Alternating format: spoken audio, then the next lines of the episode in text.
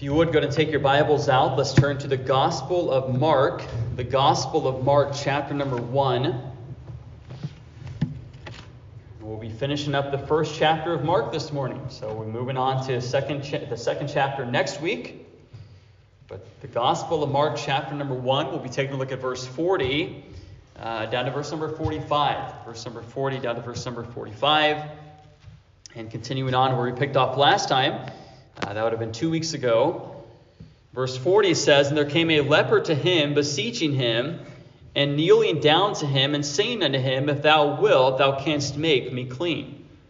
And Jesus, moved with compassion, put forth his hand and touched him, and saith unto him, I will, be thou clean. And as soon as he had spoken, immediately the leprosy departed from him, and he was cleansed.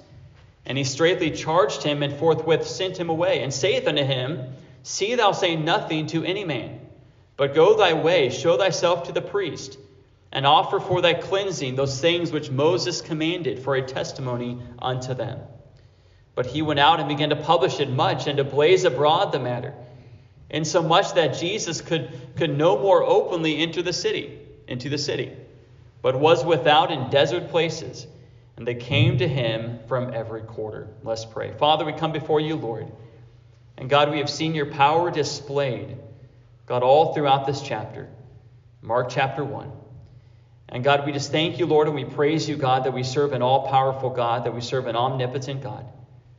God, who has power over sin. God, the one who has redeemed and has delivered every single one of us who has placed our faith and trust in Christ and Christ alone. And God, I thank you, Lord, for the account before us, God. And I pray, Lord, that you would just give us understanding. God, I pray that we'd have hearts that are open and tender and receptive and teachable this morning. God, I pray, Lord, that you would just bless the preaching and teaching of your word. God, I pray you would uphold me by your spirit, and God, help me, God, to say what you'd have me to say, Lord. Nothing more and nothing less. May Christ be honored. May Christ be exalted. Lord, work in hearts, work in lives. Speak to hearts through your holy word. God, may we leave today changed, changed by your word in some way. God, may we be ready to change. May, may we have hearts that are ready to receive and ready to apply your truth. Guide us, I pray, Lord. Help us, God, now. I pray this in Jesus' name. Amen. Amen.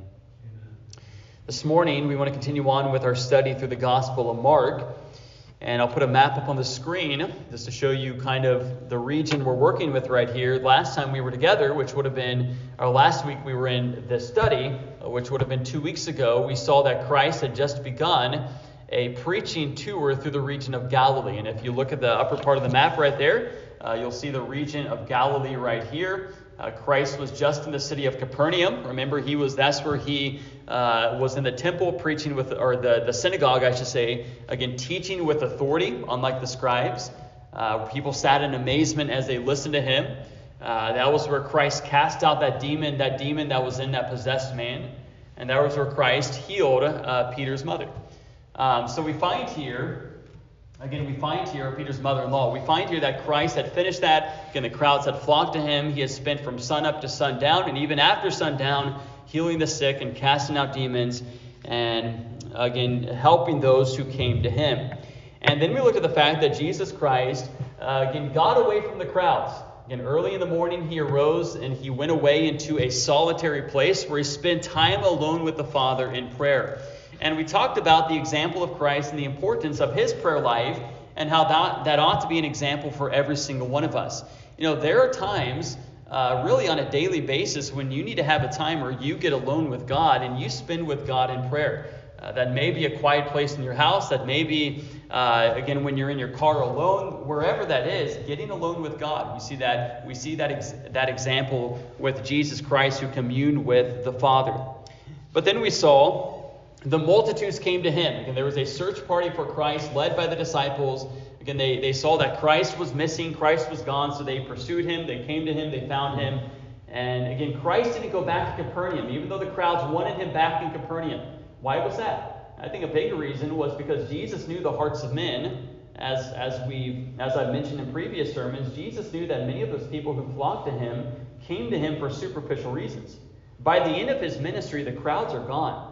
Those same multitudes that flock to Christ are crying out, crucify him, crucify him at the end of his ministry. They, they wanted the healing, they wanted the, the physical benefits that Christ offered. They wanted the blessings, the, the extra blessings that Christ offered, but they didn't want his teachings. They didn't want his words, they didn't want his doctrine.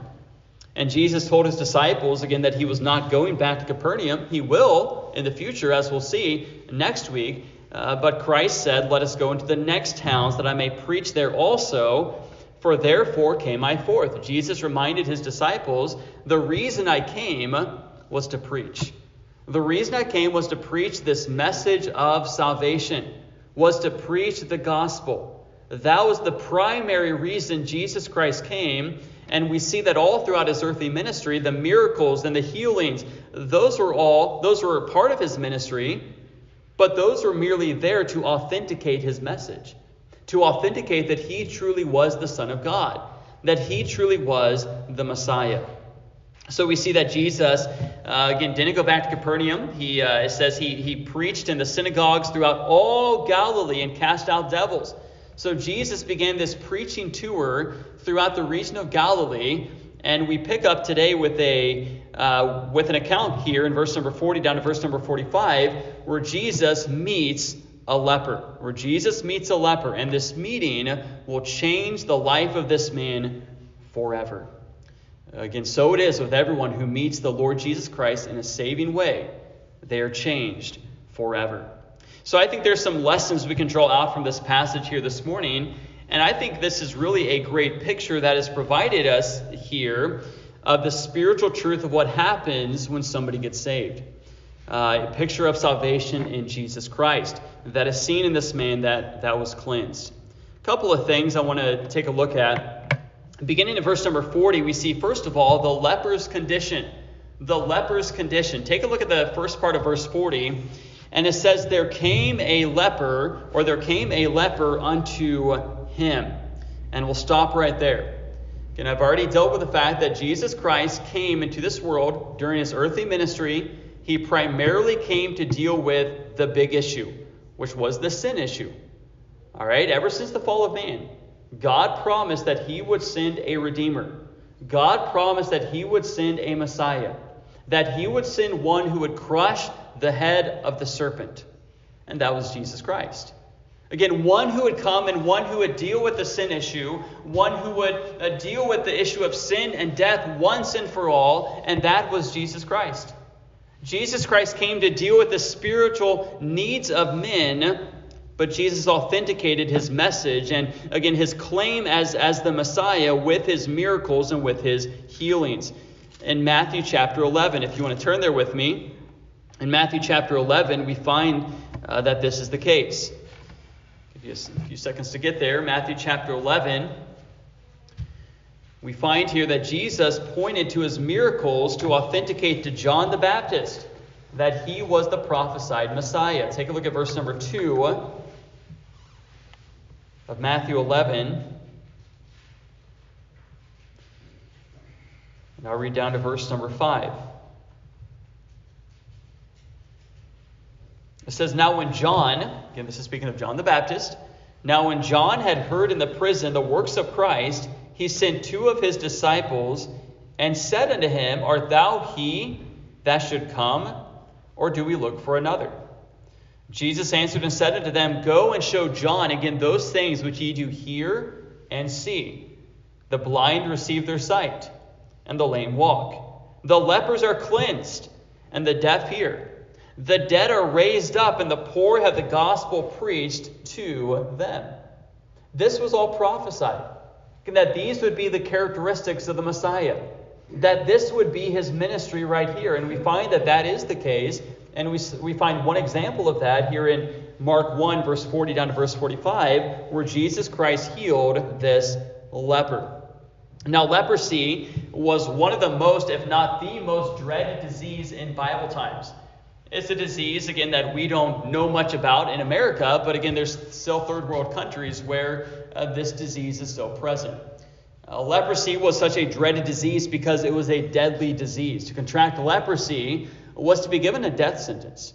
Again, it was, it, was a, it was a fatal disease, and it was, it was a disease that again, was, was a very difficult disease in the sense that it destroyed the body. It destroyed human flesh slowly and in a very gruesome and unsightly way that always resulted in death.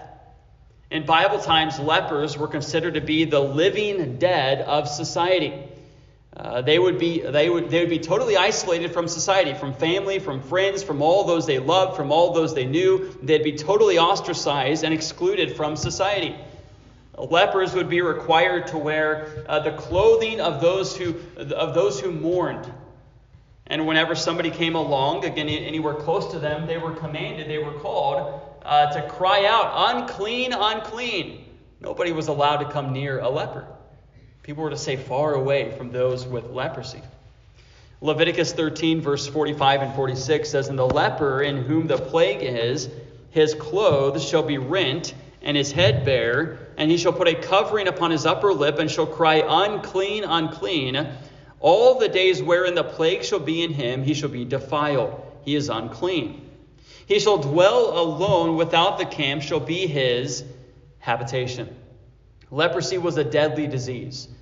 It, it was a disease that disfigured the body, and it was a de- disease that was dreaded uh, by just about everybody in society. Leprosy was the disease that you, that you did not want to get. And it was a death sentence upon those who received it. So we find here this leper comes to Christ, and he is in a desperate he, ha- he is in a desperate condition. Again, human help won't do him any good. Family and friends can't do him any good. Human doctors can't do him any good at this point in his life. No, he has a deadly disease. And he is just waiting for his time to die as his body slowly, uh, slowly decays. Again, we find here really a picture again, a, of this man's hopeless situation, his helpless situation. And we find here really a picture of every single person again, outside of Jesus Christ. How every single person is born into this world. This man was defiled with leprosy, it was a deathly disease. Again, and so is the spiritual disease, disease of sin. We have a great picture here of sin and of those outside of Christ and of our spiritual state before salvation. There's a couple of ways in which we can apply that. First of all, just as leprosy eventually affected the entire body, it would start out small, but it would eventually affect uh, from the top of the head to the sole of the foot. And again, it would, it would affect and it would, it would just eat away, again, uh, the, the human body. And so it is with sin. Again, sin is inside of us. Sin is, has, has corrupted us, it has defiled us. Every single person has a sinful nature. And just as leprosy worked its way from the inside out, so sin begins within the heart. Sin begins in the thoughts and it works its way out into the words and into the actions of one's life. Another similarity is just as leprosy was a death sentence, so the Bible makes it clear that the wages of sin is death. That is eternal death. The soul that sinneth, it shall die, Ezekiel 18 says. Another similarity is just as leprosy was beyond the means of human help, so the problem of sin cannot be cured, cannot be helped by any human effort or any aid of man. Again, it is, it is a spiritual disease. Sin is a spiritual disease that only God can help you with. Just as leprosy could only be cured through a miracle of God, so the, so the sin issue can only be dealt with through the miracle of salvation. You see, outside of Jesus Christ, all people are infected with this fatal disease of sin. It is, a, it is a, a disease, it is a spiritual disease that destroys their life, that defiles them from the inside out, and it results in eternal damnation. It is a desperate condition to be in. Just like this leper who came to Christ, he was in a desperate position. He was just awaiting his death. Again, his body was, was totally defiled. And no human help would do him any good. He needed the help of God. And so it is with every single person that is born into this world. We are born in a state of sin. We are born separated by, because of our sin, from God. And therefore, we are in a desperate situation. We need the mercy of God. We need the help of God. We need God to intervene into our life and to, and, and to heal us spiritually and to help us, just like this man needed help. Let's continue on, though, in verse 40. We also see the leper's petition. Let's continue on in verse 40. It says, There came a leper to him, beseeching him, and kneeling down to him, and saying unto him, If thou wilt, thou canst make me clean. You see, the leper realized that there was only one person that could help him, and that was the Lord.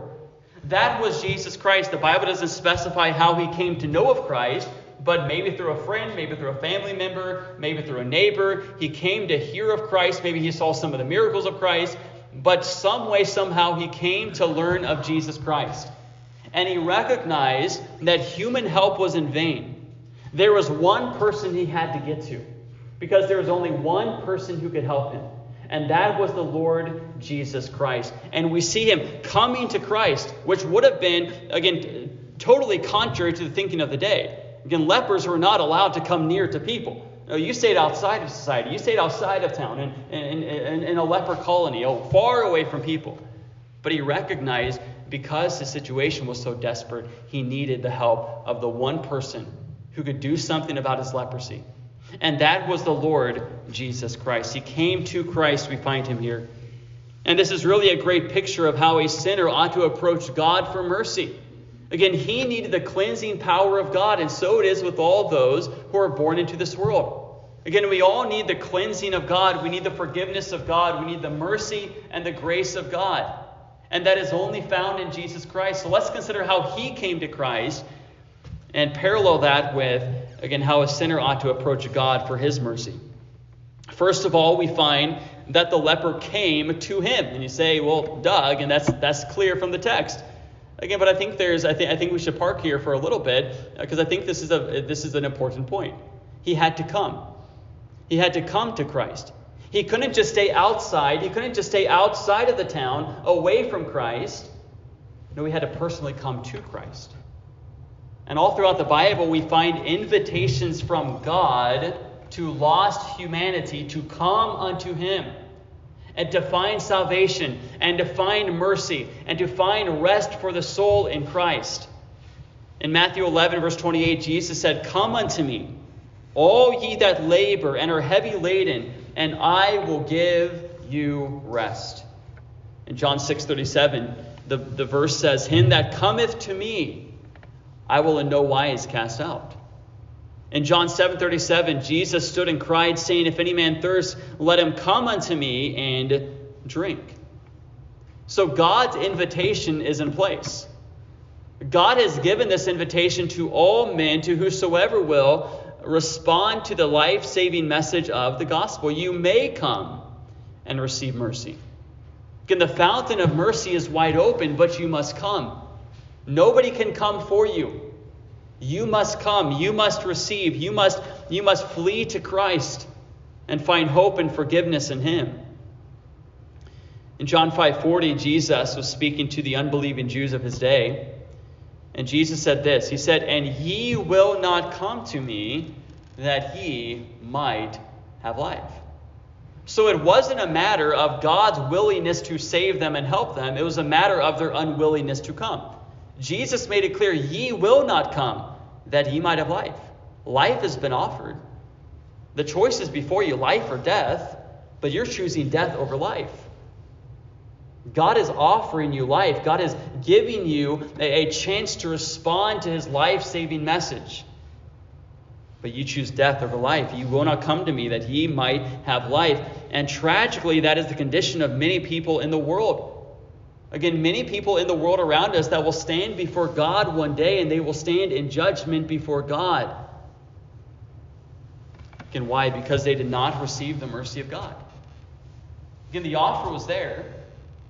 Again, that's one reason we go out. We tell people about the life saving message of the gospel. We make the invitation clear come to Christ, receive mercy, receive grace, receive everlasting life, peace with God through Jesus Christ. But the tragedy is that most people will not come. Why do they not come? They don't come because of pride. They don't want to humble themselves before God and admit their sin and admit that God is, is Lord and that God is who He is. and that they're not God, why don't people come to Christ? Because of love of sin? They realize that if they're going to come to Christ, they must turn their back upon their sin and, and, and flee to Christ and find, find, find new life in Him. They love their sin too much to, uh, to, to flee to Christ and find the and, and receive the offer of salvation. And you must personally come to Christ. You must personally receive his mercy. And we see that this leper, again, first of all, he came. There had to come a point in his life when he made a decision. I don't care about the crowds. I don't care about the stigma in society. Again, I, I know that as a leper, I'm not, again, I, I'm, I'm supposed to stay outside of town, far away from people, but I need help. And I'll do whatever it takes. I'll go through town. Again, I'll, I'll, I'll kneel before Christ. Again, I'll find this one. Why? Because I am, I am going to die. And I need the only one. I need Christ. I need Jesus, the one who can cleanse me and help my desperate condition. Secondly, we find that this leper came with a sense of desperation.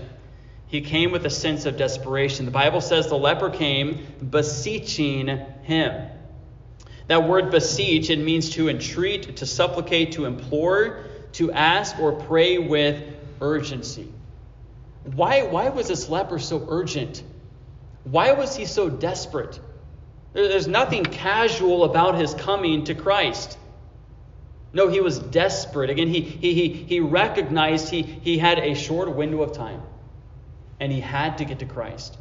And he wasn't going to allow, allow anything or anyone stop him from getting to the only one who could help him.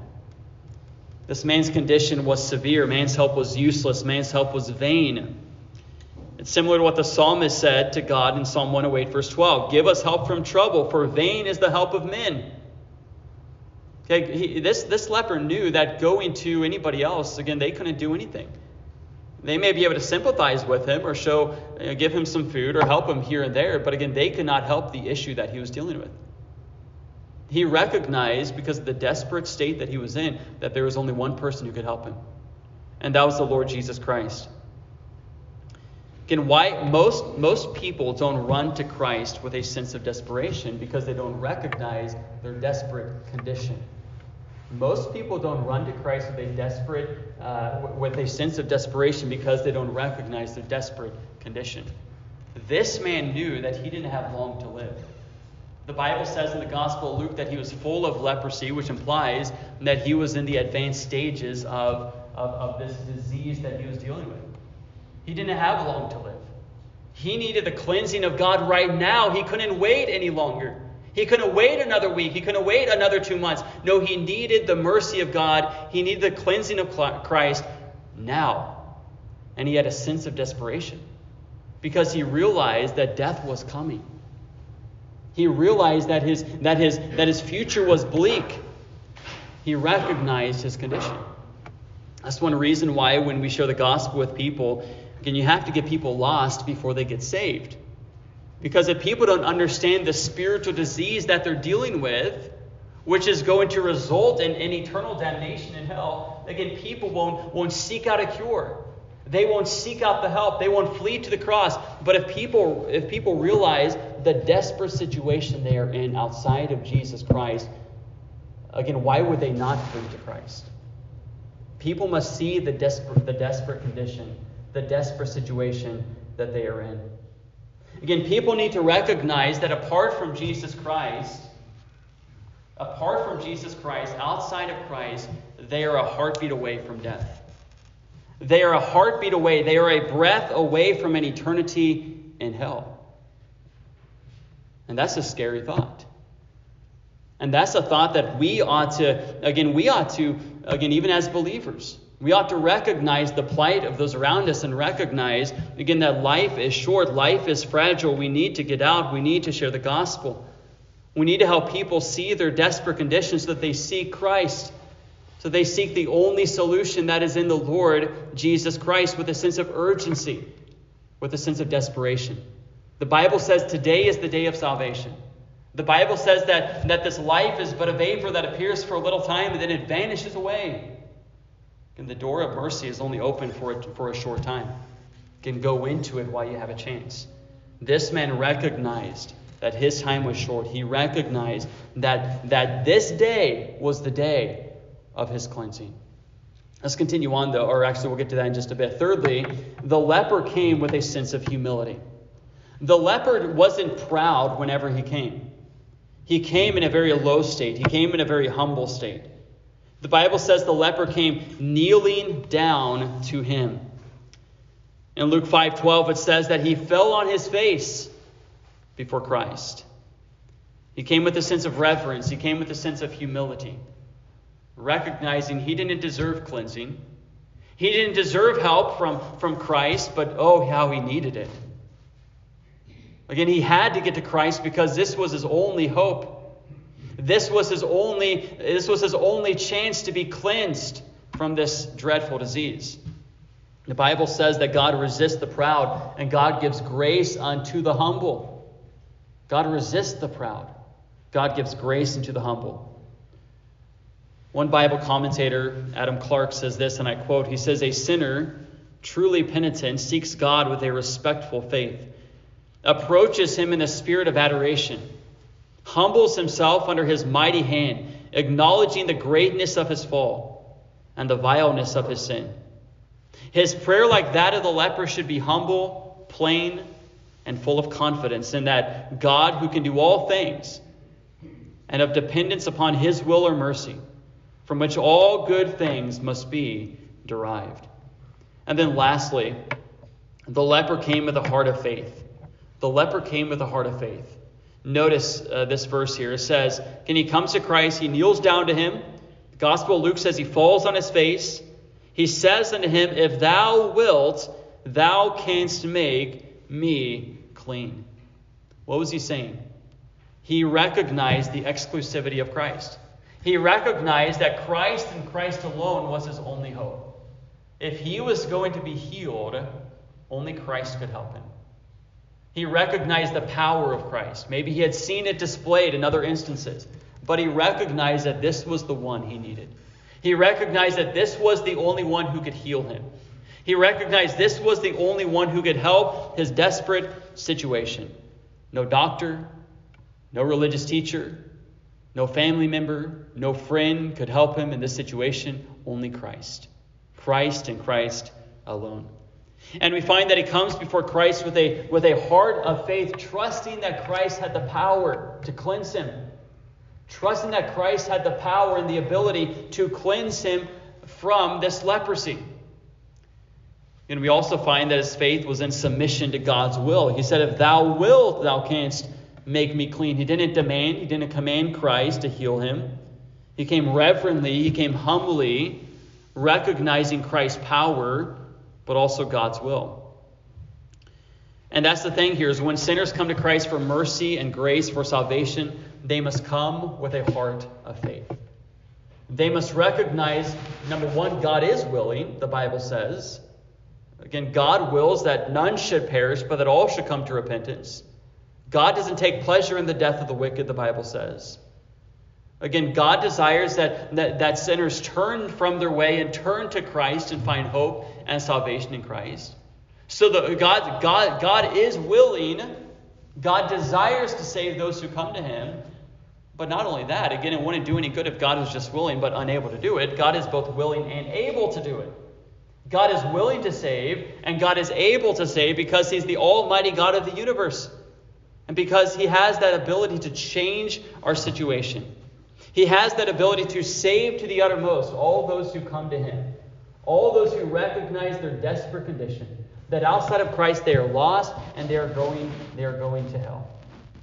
And that in Christ and Christ alone there is hope. And if they flee to Christ, again, God is both willing to save and God is also able to save to the uttermost all those who come to Christ, all those who, who, who, who place their faith and trust in Christ and Christ alone for salvation. And that is good news. That is good news. Let's continue on, though. Take a look at verse 41. And we also see the Lord's compassion. The Lord's compassion. Verse 41.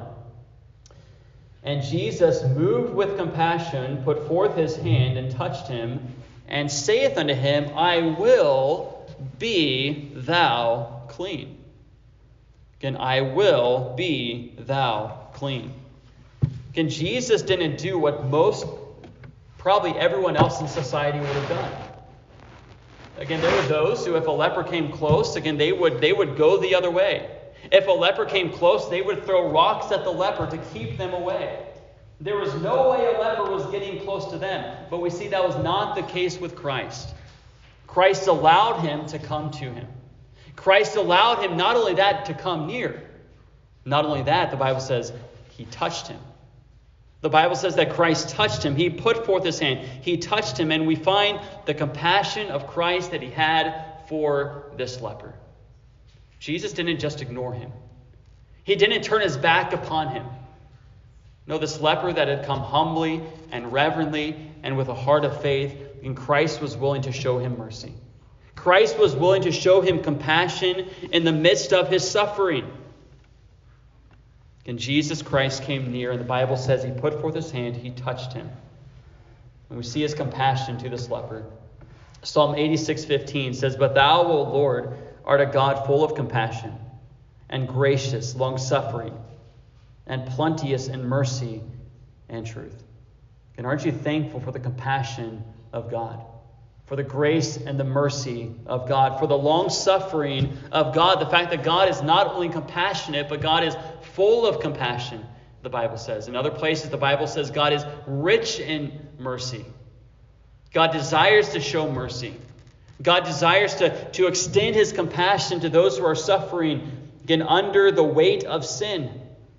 We see that this man came to Christ humbly and, and with a heart full of faith in Christ, and Christ touched him, and Christ healed him of his leprosy. Again, going back to the previous verse, this man had had petitioned Christ and said, If thou wilt, thou canst make me clean. He knew, again, he knew that Christ alone could help him. But we find here that Christ was also willing to help him. Christ responded, I will be thou clean. And if you're here this morning, again, you're saved by the grace of God, then God has extended the same compassion towards you. A compassion that is undeserving, a compassion that is unearned, yet God has given you the fullness of His compassion. God has been rich in mercy towards you. God has showered His grace upon you because that is who God is. God is full of compassion. God desires to show compassion to those who come to Him in faith. But again, in the next verse, we find what happened to the leper when Christ touched him. Verse 42 we see the leper's transformation. Verse 42, it says, And as soon as he had spoken, immediately the leprosy departed from him, and he was cleansed. Jesus didn't tell him, you know, again, I, will I'll pray over you and I'll send you home. And again, in a, in a few weeks, give it a couple of weeks and you'll start feeling better. Here's some medicine to take. No, the Bible says Christ touched him, Christ spoke, he was healed totally, completely, instantaneously. He was totally healed. Again, his skin went, went back to how it was before. Again, the leprosy was completely gone. It was gone internally, it was gone externally. Again, he was a, he was, he was a changed man, he was a new man. Why? Because he met the Lord Jesus Christ. Again, that meeting with the Lord Jesus Christ on this day was this man's probably the best day of his life because he had found the mercy of God. He had received the grace of God. He had received the compassion of God. He had been cleansed by Christ, the only one who can help who, who could help him. Again, his desperate situation was no more. He had been cleansed. He had been transformed by Christ. And so it is for all those who come to Christ with a heart of faith, trusting in Christ and Christ alone, acknowledging their sinfulness and the vileness of their sin, but who flee to Christ and who throw themselves upon the mercy of God in Christ. And the Bible makes it clear again that they uh, will be cleansed, they will be totally transformed by Christ. Psalm 103, let's actually turn there together. Keep your spot in Mark. Psalm 103. This man's life would never be the same. And so it is for all those who come to Christ and, and receive his mercy and grace and salvation. The Bible says that they are new creatures in Christ. Old things are passed away. The leprosy is gone. All things are become new. He was a changed man, he was a cleansed man, he was a new man in Christ. In Psalm 103, verse number 10 down to verse number 12, we find here a description of the mercy of God that is bestowed upon those who come to him for cleansing. Uh, take a look at verse number 10. And the Bible says, He hath not dealt with us after our sins, nor rewarded us according to our iniquities. Now, stop right there. That is the testimony of every believer in Jesus Christ. Again, because of my sins, I deserve death. I deserve the wrath of God. I deserve the judgment of God because I have violated his law not just once, but many times, both externally and internally. Again, and I deserve death, and I deserve judgment, and I deserve hell because of my sin. But notice here, he hath not dealt with us after our sins. The death that I deserved was placed upon Christ. The judgment that I deserved was placed upon Christ, my substitute the one who died in my place, the one who died for the ungodly. It says, nor rewarded us according to our iniquities. The wages of sin is death, but Christ took it in my place. And Christ took my death in my place. He gave me mercy instead of judgment. And that's the truth. That's the good news of the gospel. The fact that, yes, you deserve death. You deserve judgment. You deserve hell because of your sin. But God has made a way through Jesus Christ in which, in which Christ takes your death upon himself, as he has bore your sin upon himself on Calvary, and he gives you life in exchange. He gives you mercy in exchange. He gives you grace in exchange, something you don't deserve. Yet he freely bestows it upon you. Let's continue on, though, verse number 11. It says, For as the heaven is high above the earth, so great is his mercy toward them that fear him. Again, how high is the heaven above the earth? We don't know. It just goes on and on and on and on and on, right? It's, it's uh, from our perspective, it's, it just keeps going. There, there's no limit to it. And we find here, so great is his mercy toward them that fear him. Let's continue on, though. Uh, verse number 12. It says, As far as the east is from the west, so far hath he removed our transgressions from us. Same question. All right, our similar question How far is the east from the west? Anyone know? Just keeps going. Start going east, start going west.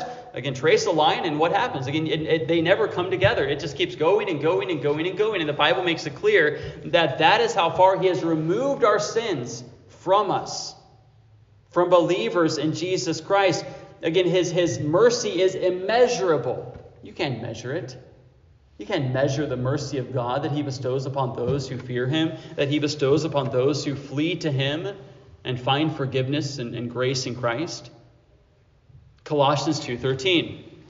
Colossians 2:13 says, "And you, being dead in your sins and the uncircumcision of your flesh, hath He quickened together with Him, having forgiven you all trespasses."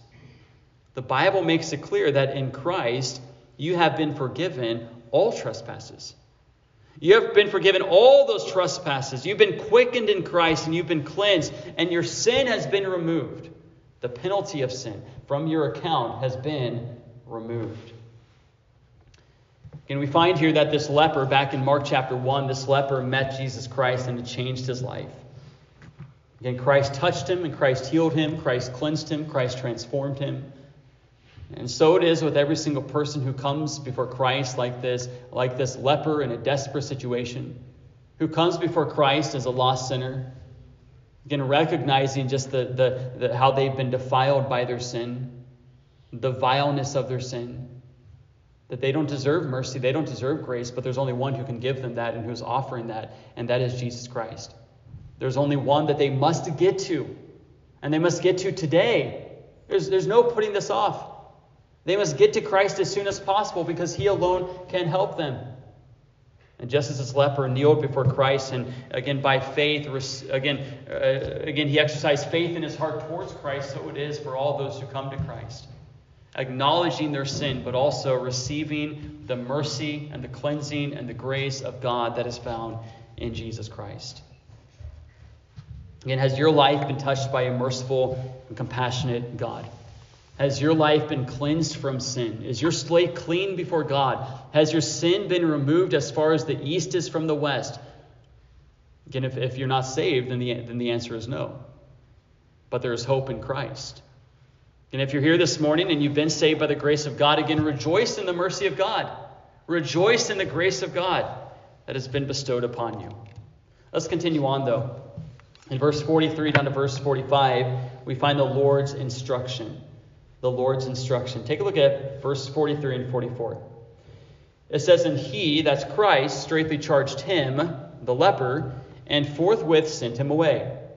And saith unto him, See thou say nothing to any man, but go thy way and show thyself to the priest, and offer for thy cleansing those things which Moses commanded for a testimony unto them. So Christ, Christ uh, charged this man, and we find in these verses, says he straightly charged him two things tell no other man, and the number two, go to the priest. Go show yourself unto the priest and offer the prescribed offerings that are contained in the law of God. I had a couple of observations here. First of all, why did Christ command this? Okay, why did Christ command him, number one, to stay silent, and number two, to go to the priest and to offer up the prescribed sacrifices, to show himself unto the priest? Uh, two reasons for this. Number one would be to honor the law of God, to honor the law of God, to fulfill what Moses had commanded. And then number two is for a testimony unto them. Okay, Christ makes that clear. Go show yourself unto the priest. Uh, again, offer for thyself cleansing, or offer for thy cleansing those things which Moses commanded for a testimony unto them. So go show yourself to the priest. Go show yourself to the religious leaders and show them, and in showing them, again, you're, you're going to show them that the Messiah has come can go show them that you've been cured of an incurable disease. This may have been the first time that any of these priests had had to go through this cleansing ceremony. This man who had this fatal disease, again, no man, no other person could help him. But he met the one person who could help him, and Christ says, Go to the priest and show them what has been done. Show them what has happened to you and offer the prescribed offerings that Moses has commanded in the law. And he told him to go show himself to the priest. Again, to, to really show that the Son of God had come, to show that the Messiah had come. Again, this would have been a strong testimony to the priest that, that Jesus Christ was the Messiah. He was the one that had been prophesied in the Old Testament. And I already read this verse, but in Matthew 11, 5.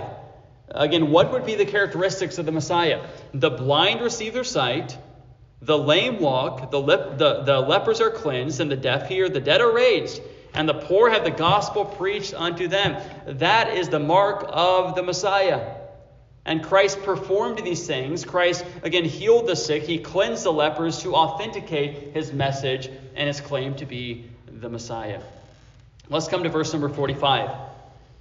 And it says, But he, that's the leper who's just been cleansed, he went out and began to publish it much and to, blaze, and to blaze abroad the matter. All right, so did he obey or disobey? He disobeyed. he's not doing what Christ told him, told him to do. Christ told him, Don't tell any person, go to the priest. And we see he, he goes forth and he, he blazes abroad this, this matter. He goes and he tells those around him. He maybe goes back into the city and he, he shares with his friends and his family what has happened to him.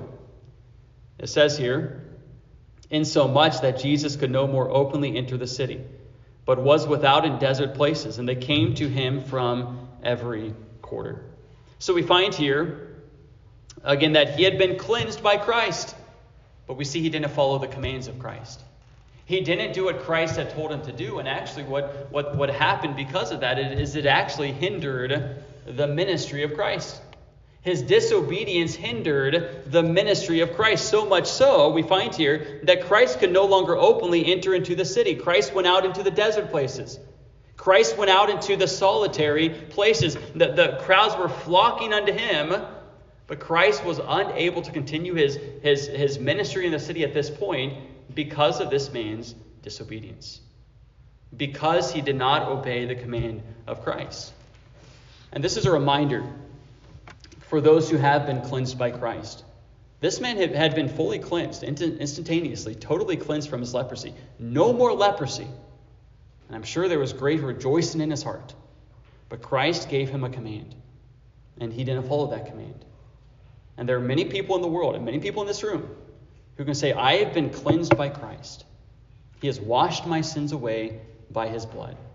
And he has forgiven me all trespasses in Jesus Christ. I'm going to have a glorious hope in Jesus Christ, both now and forever. Again, I have been saved by the grace of God. I've received the mercy of God.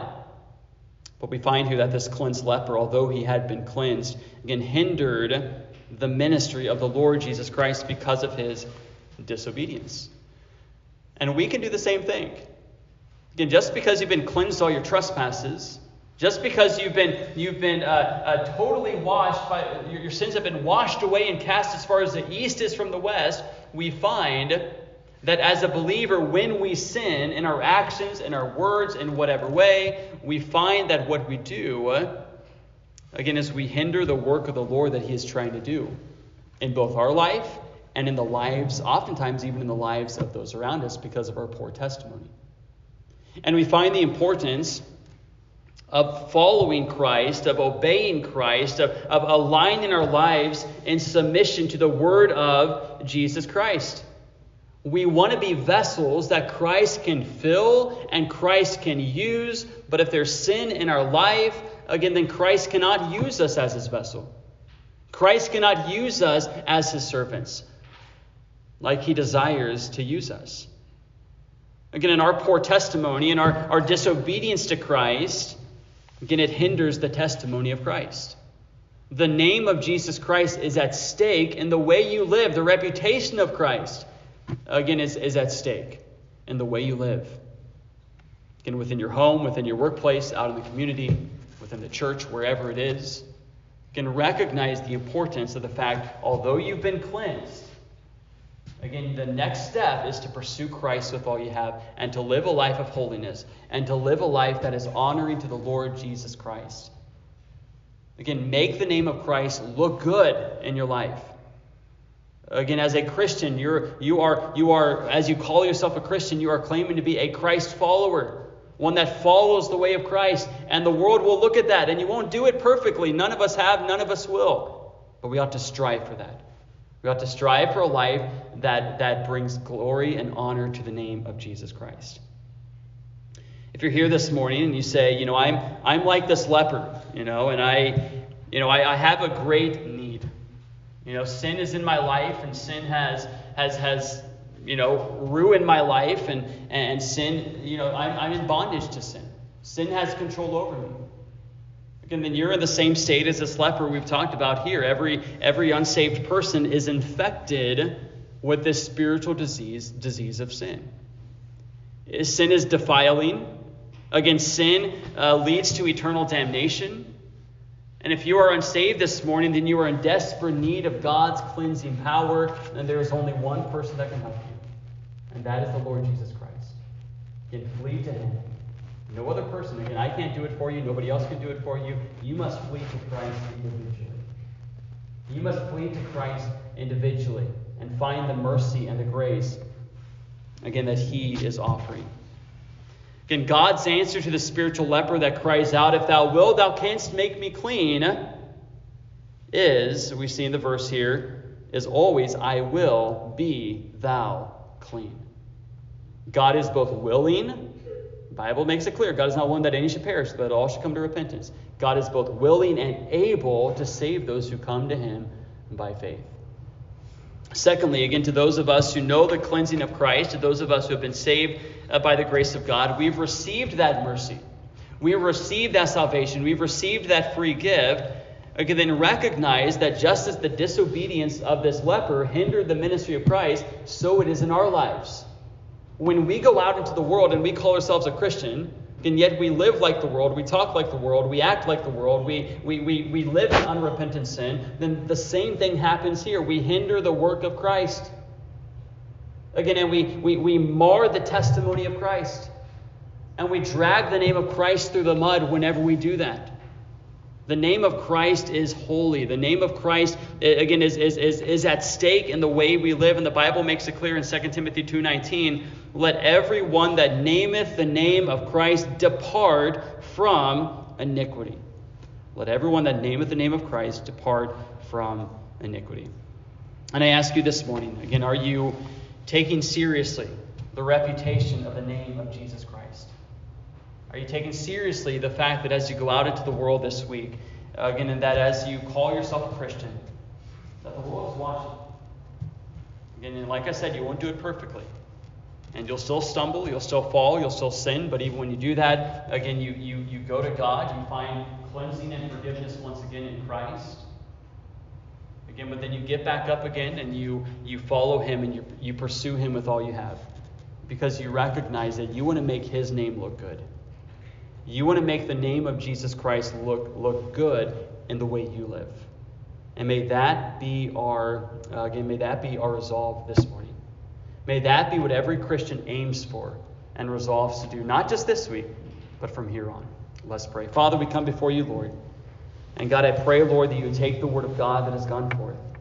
And God, that you would stir hearts with it, Lord, that the Spirit of God would take the truth and, Lord, would apply it to each and every heart.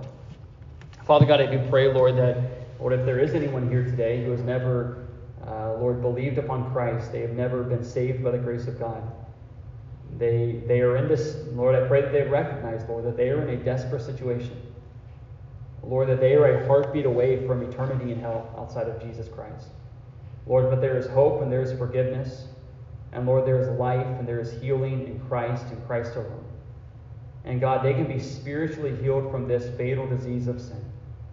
And God, they can be cleansed from all their sin and they can have their sins cast as far as the east is from the west. Uh, Lord, that they can be redeemed by the grace of God.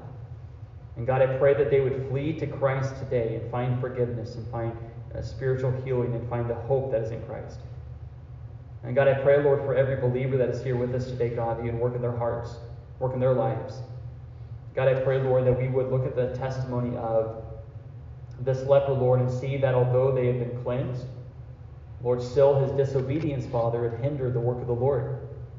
And God, I pray, Lord, that we would recognize, Lord, that our actions, our words, Lord, the way we interact with one another, the way that, uh, Lord, we, we, we uh, Lord, interact with our spouse or with our children or children with parents or, uh, Lord, uh, Lord, extended family or coworkers or, or neighbors or whoever it is, Lord. God, that we can either uh, promote the work of the Lord or we can hinder the work of the Lord. And God, I pray that it be our heart's desire this morning, Lord. God, to live in such a way that the name of Christ looks good, that the name of Christ is, is beautiful, Lord, because of the way we live. And God, I pray that we would depart from iniquity. Lord, I pray that everyone who names the name of Christ, Lord, would flee, would run, would depart from sin, and God would pursue holiness and Christ likeness. God, we, we consider all that Christ has done for us, Lord. God, how could we sin? How could we go back to, Lord, just, uh, Lord, just the, the, the, filthiness of sin and the defiling, uh, Lord, just nature of sin? God, I pray that we'd pursue Christ with all we have, Lord and that we live lives that bring glory and honor to Jesus Christ. Recognizing, Lord, that your testimony is at stake in the way we live. God, I pray that we take that seriously. God, I pray that we would, uh, Lord, just change in the areas we need to. And God, I pray this in Jesus' name. Amen. All right, if you would, go ahead and take out your hymnal. And let's turn to number 252.